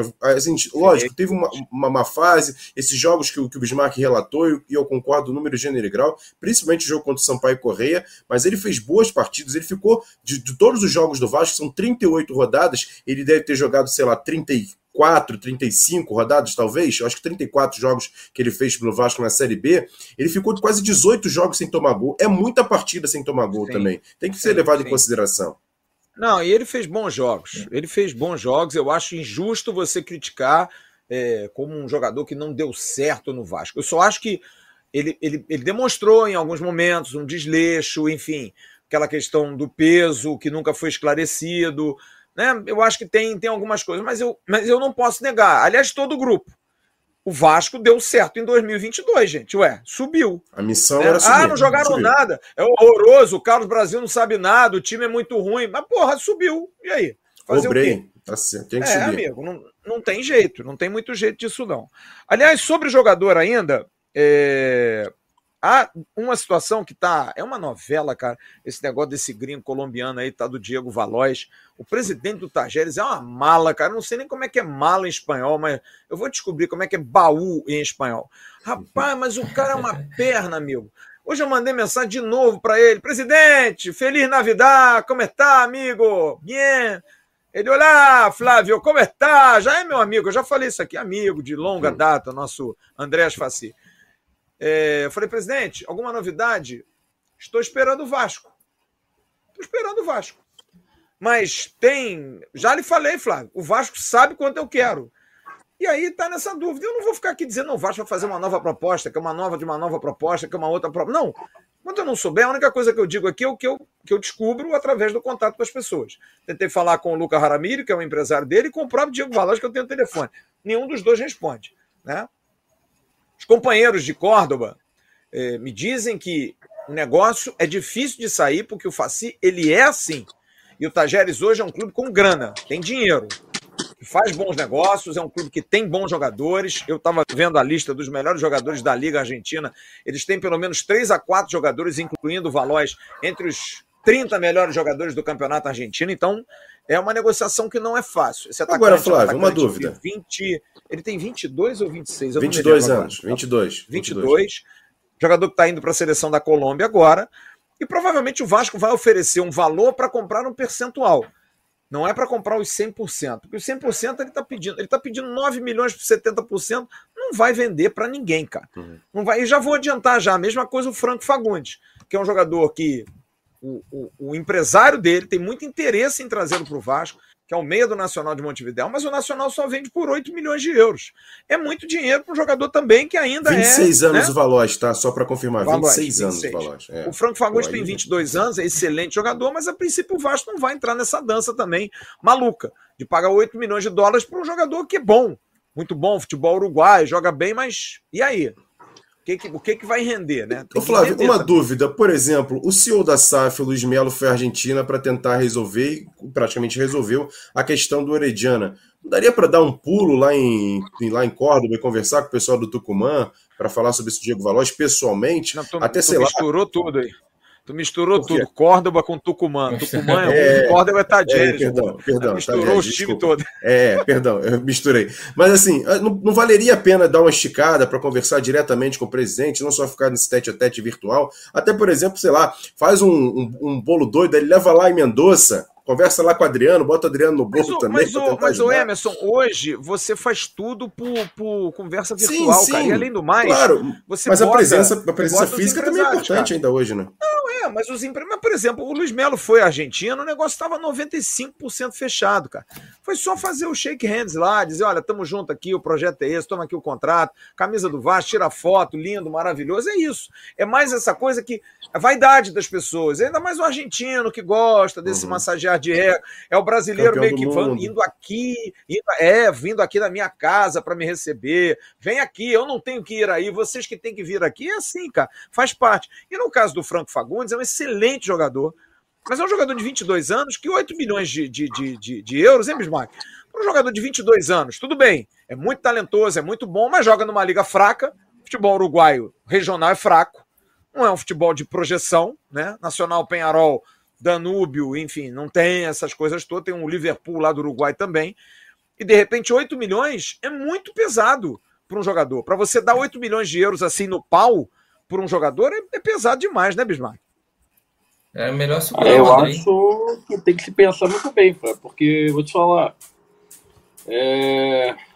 As últimas contratações do Brasil, cara, é quando o cara tá jogando muito aqui, que porventura possa estar. Tá sendo cogitado para ir para a seleção brasileira ou está indo para a seleção brasileira, que os clubes brasileiros estão vendendo por 15, por 20. É, é muito dinheiro, cara. Ainda mais para a América do Sul e outra coisa. Quando as equipes brasileiras vendem, não vende para o Uruguai, não vende para a Argentina, vende para a Europa. Vende para Espanha, França, Inglaterra, Alemanha, é, Itália. Então, assim, 8 milhões de euros é praticamente o que as equipes europeias estão comprando os jogadores aqui na América do Sul. Bate ali, oito, quando é um, um bom jogador que está numa série. Quem é tá empresário? Tá Quem é empresário sabe disso, não sabe? É claro que o empresário do Franco Fagundes lá, ele sabe que o jogador dele não vale 8 milhões de euros. Ele tem uma proposta que ele me disse do Orlando City, que é, é, um, é, um, é, uma, é, uma, é uma proposta baixa vinha uma proposta do tal do Austin, Texas, tudo MLS. Aliás, a MLS agora resolveu abrir o cofre, né? Tá contratando todo mundo. É, e uma proposta do Bolonha, que é um clube médio, pequeno médio. Da, do futebol italiano. Ninguém vai ofertar 8 milhões de euros num jogador. Porque se fosse o jogador, o, o, o top dos tops, vinha um Milan, vinha um tem, Barcelona. Que, né? A gente só tem que lembrar que o Vasco pagou o milhão e meio do Palácio, né? Sim. Tudo bem que o Palácio chegou e não jogou o que nós esperávamos. Esperamos que ele possa agora, com fazer uma pré-temporada, que realmente ele possa é, é, mostrar tudo o que todos nós esperamos dele. Mas você compra por 8 milhões de euros, você tem que vender no mínimo pelo dobro. Então, ah. para esse cara chegar aqui e performar no Brasil, não é fácil performar no Brasil também. O, o, o, o Rascaeta chegou no Cruzeiro e aqui, ó, levou um tempinho para ir poder mostrar no Cruzeiro e depois Flamengo. Já chegou com um jogador mais consagrado. Você chegar no futebol brasileiro, quando você já está no nível de tá indo para a seleção uruguaia, tá indo para a seleção argentina, tá indo para a seleção da Colômbia, você chega com status, sem dúvida, e também pessoal, com muito mais confiança, com muito mais moral. Pagar 8 milhões de euros num jogador que possa vir e a gente ter essa dúvida se vai chegar aqui, vai chegar arrebentando ou não, eu acho que é um risco muito grande. E se eu já estou achando os 16 milhões do Léo do São Paulo alto, os 8 milhões desse jogador eu acho mais ainda. E, e, é questão de oportunidade de negócio. Você vê, o Vasco ofereceu ao Tajeres 2 milhões de dólares e o Carlito Palácio. Ofereceu o Palácio para o Tajeres. O que, que disse o presidente? Os caras também não são otários.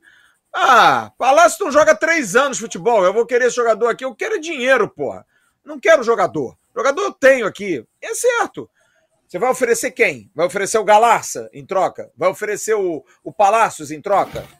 É por isso, você tem que saber também o investimento, que o torcedor, já falei isso, o torcedor acha que é futebol manager. Futebol team game. Você vai fazer o, o seu time, vai armar o seu time. E não é assim, cara. Dinheiro demora a sair. Você vê, acabei de dar notícia aqui: o Santos comprou o Vinícius Anocelo 2 milhões de dólares em 15 parcelas. Crediário, virou crediário. Comprou em 15 parcelas. Casa Bahia. Então, é Casa Bahia. Todo mundo divide, cara. Absolutamente todo mundo divide. Ué, o Chelsea tá aí comprando o André, vai pagar uma agora e vai pagar uma outra ano que vem. Todo mundo faz isso, cara. Não tem para onde você correr. É isso, futebol é assim. E esses valores não são assim, tô com dinheiro, vou gastando. São 100 milhões gastos. E o Vasco ainda tem necessidade durante o ano, tem uma janela do meio do ano, precisa se capitalizar. Acho legal, por exemplo, esse menino Vinícius Anocelo, se é um jogador bem recomendado, tem 21 anos, quer ir para o lugar do Andrei, que é novo, vale de repente fazer um investimento. Tá aí. É um jogador que já jogou 70 partidas no Santos. Agora, eu acho que dá 8 milhões de dólares, por melhor que seja jogador por um meia do Nacional de Montevidéu, porque ele habla, eu acho ele um baita jogador por vídeo. Nunca vi jogar. Acho um risco danado, cara. Acho também um risco danado. E os gringos lá, cara, estão à mercê. Estão. Ah, vamos lá, vamos fazer um, um cabinho de guerra com eles. Uma hora eles vão dar, estão com dinheiro, 777, estão com muita plata. E não, não é assim que a, que a banda toca. E uma última informação sobre o Gabriel Menino. Saiu agora há pouco uma reportagem, eu acho que foi até na Globo.com, que o Gabriel Menino deu uma declaração de que ele gostaria de vir jogar no Vasco. Porque é uma oportunidade para ele de jogar. É, eu, eu também não sei. De que ele poderia, a princípio, ter o interesse de jogar no Vasco. Eu tenho falado muito com o Nick Arcuri, que é o empresário dele, não sei se o Bismarck conhece. E o Nick já me disse, Flávio, diga que não vai acontecer negócio. Não vai acontecer. Dependeria do Abel Ferreira dizer, ok, libera.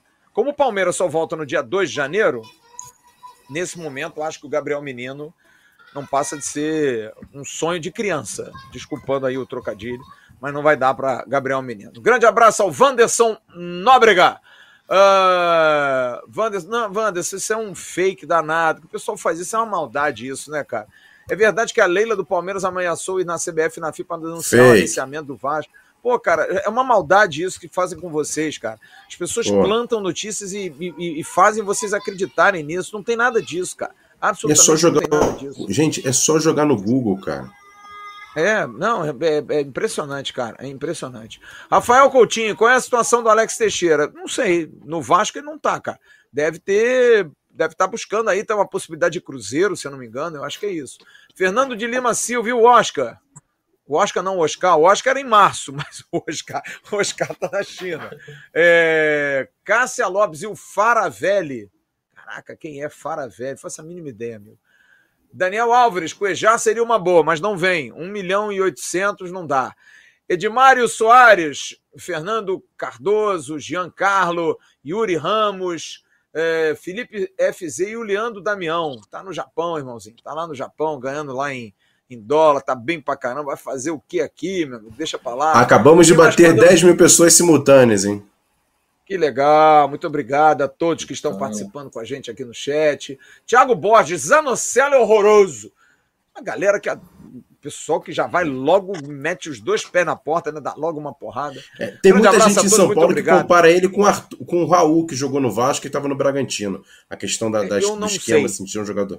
Não conheço. É, eu cara, também não, não sei. Conheço. Também não conheço. Também não Vi conheço. só o pessoal falando muito, comparando ele com o Raul não deu, não deu, não deu tempo de vê-lo. Olha, eu vou dar uma faturada e na volta a gente vai se despedir. É a nossa última live eh, de segunda-feira nesse ano de 2022. A gente vai dar uma faturada. Bota aí o Dicas de Mendonça no ar, meu querido Rodrigo Ferrugem. E a gente volta já já para continuar a nossa tradicional live de segunda-feira. Bota no ar aí.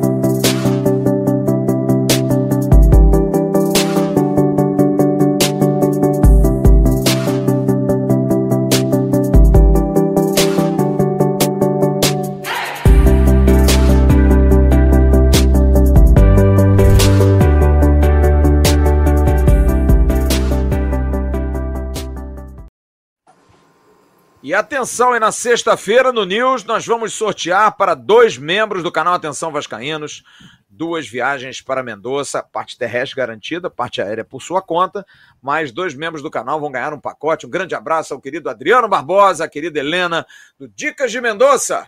Procure lá no arroba Dicas de Mendoza e peça o seu orçamento. São 21 e 13 Dá um espaço para que vocês se despeçam. Começar pelo querido Bismarck, comandante. Bismarck, tá, tô com saudade. Como é aquele churrasco na sua casa, Bismarck? Porra. Podia comemorar quatro anos aí, pô. Eu comprava carne, cara. Eu levo a carne, fica tranquilo. É bom que não faz não, já cloro, que você, né? já que você tocou no assunto, é, o Amadeu, que ele, ele tá se achando o diretor de marketing do Shekinah, tá querendo fazer lá no Shekinah, é, eu acho que lá pro dia 10 ou 12, que é um final de semana lá com o pessoal. Então, se o pessoal se animar, só contactar o meu gerente é, do Atenção Vascaíno, do, do Tiquidá, que é o nosso grandíssimo Amadeu, que aí ele vai organizar tudo para que a gente possa fazer esse churrasco, esse bendito churrasco que a gente está esperando há tanto tempo. É, o Amadeu deve estar tá falando com vocês aí, se realmente o pessoal se interessar e se animar, a gente faz aí no meio de janeiro. E queria, uh, Fábio, mandar um grande abraço para o Luciano Matos, que é do Ministério Público do Estado do Rio, que eu fui conhecer, porque é um vascaíno, almoçou no seu Arthur é, esses dias e foi levou a, o pessoal todo do Ministério Público. Eu fui levado através de um grandíssimo amigo meu, promotor, Sandro, que é pai de Bernardo, que que estuda com, com o Lorenzo na escola. É, chegando lá, conheci o Márcio, que também é vascaíno, o Walter, que é tricolor, e a gente passou lá uma hora batendo papo no Ministério Público do Rio. Eu levei uma camisa do Vasco autografada por Luciano Matos. Então, eu queria dar um grande abraço ao Luciano Matos, ao, ao Márcio, ao Walter, ao meu amigo Sandro, e dizer que é, o dia que quiserem, Uh, o Atenção Vascaíno está aberto para que eles possam também dar a opinião deles, ser entrevistados. É um bom Natal, um bom Natal, não, um bom ano novo para todos eles e um bom ano novo também para todos os, os, que nos acompanham aí ao longo desses quatro anos, quase quatro anos, no Atenção Vascaíno. Um, um, um ano novo de muita saúde, de muita paz, que 2023 possa ser um ano magnífico para todos, em todos os sentidos, com a família, no trabalho, na saúde, em tudo. Que a gente possa ver um Vasco realmente diferente. E, mais uma vez, é, reafirmando, se quiserem fazer lá, a gente faz, cabe mais de 150 pessoas lá no. Se, se animarem, é só dar um toque no, no Amadeu, que aí eu me programo para as pessoas que se interessarem poderem se inscrever e aí a gente vai lá. Legal, nosso Luiz Amadeu tá atirando para tudo, hein, ô Bismarck? Porra, uma grande Amadeu. Amadeu, sexta-feira, conto com você aqui, hein, Amadeu? Na nossa última live do ano, nosso Avenil será ao vivo na sexta-feira. Eu tinha um jantar para ir, não vou ao jantar, minha mulher vai me representando, porque eu estarei aqui, não posso, na última live do ano, não posso deixar de estar aqui. Filipão, obrigado aí pela presença. Espero que tenha gostado. Deixa o seu boa noite aí e também a sua mensagem de ano novo, principalmente aos vascaínos, né, cara? E manda um abraço aí pra galera. Agora é a hora do abraço, é a hora do, do, do Maguila. Agora é abraço. Grande abraço, Felipe. Boa noite aí, obrigado aí pela oportunidade. Dar também um parabéns a vocês por estar tá trazendo sempre a informação aí com muita seriedade. Isso que me fez aí me tornar membro do canal, né? E mandar um abraço aí pra galera da minha cidade natal, Santa Maria Madalena, um abraço para a galera e um feliz ano novo para todos vocês. Obrigado, Felipe. Muito obrigado, cara. Emerson Rocha, amanhã hum. tem bom dia, tem. tem. normal, né? Ainda mais o Vasco não para. O Paulo Brax, a dormir, Paulo Brax. Porra, o cara não descansa, Não, a... não, dorme Graças não. a Deus. Não, vambora. É. Bora contratar, bora contratar. Transforma essa tartaruga em ninja, Paulo Brax. É, o tartaruga é ninja. É, não é mole não, né? Amanhã então tem um bom dia, 10 da manhã, ou em qualquer horário extraordinário, né? Dependendo. Não, vai ser 10, vai ser 10, vai ser 10. Deixa eu só mandar um abraço aqui, Flávio. O nosso papai do ano, do ano que vem, na verdade, nosso cantor Jonathan Carlos, que mandou a mensagem aqui. Ele quer um camisa 8, um camisa 10 de peso nesse time do Vasco para 2023. Grande abraço ao papai do ano, Jonathan Carlos. De peso, cara. Podia contratar o, precinho e o descontão. Walter. Levava os dois lá. É, levava os dois, precinho e descontão. É... É. E amanhã quem vai ser papai é o nosso João Câmara. Tá amanhã programada a cesárea da esposa amanhã. Grande, grande João também, membro aqui do canal. Rapaziada, grande abraço a todos. Muito obrigado por mais um ano. Sexta-feira, até para eu entrar, eu entro. Porque Boa. tem duas pessoas lá do Bem-Estar Público que agora me fugiu o nome. Na sexta-feira eu falo. Que é um, é um Vascaíno Boa. que é muito amigo do filho do Silveira. Que quando eu entrei lá para poder conhecer, pediu para tirar uma foto por causa do Atenção Vascaíno. E ele falou: Ah, eu sou muito amigo do filho do Silveira e do so nosso saudoso Silveira. E aí na sexta-feira eu entrando, eu falo o nome dos outros dois que agora acabei esquecendo. Tranquilo, e só um detalhe aqui, Flávio, rapidinho antes Vai. de encerrar aqui, mandar um abraço para a galera do Papo na Colina, que acaba de colocar no site deles lá, o paponacolina.com.br, a premiação 2022. E tá lá, eu e você como os, disputando lá os melhores setoristas do ano. Não vota no Flávio, não, vota em mim. É, muito obrigado, cara. Obrigado aí pela deferência. Bacana, bacana. Ganhar, ganhou. Se não ganhar. Importante é que a gente faça o nosso trabalho decentemente, corretamente. Com certeza. Isso é o que vale mais. Grande abraço a todos vocês. Muito obrigado pelo carinho. Amanhã tem o Acorda Vascaíno bem cedinho, 9 mais. Curta lá também. Depois tem o Bom Dia Gigante com Emerson Rocha. E à noite tem o News. E qualquer notícia extraordinária a gente vem ou com o Expresso aqui ou com o boletim lá no canal Ave Mais. Grande abraço, Emerson Bismarck, Felipe, um abraço a todos do chat, muito obrigado Nossa. pela audiência. A gente se vê. Tchau, turma. Valeu.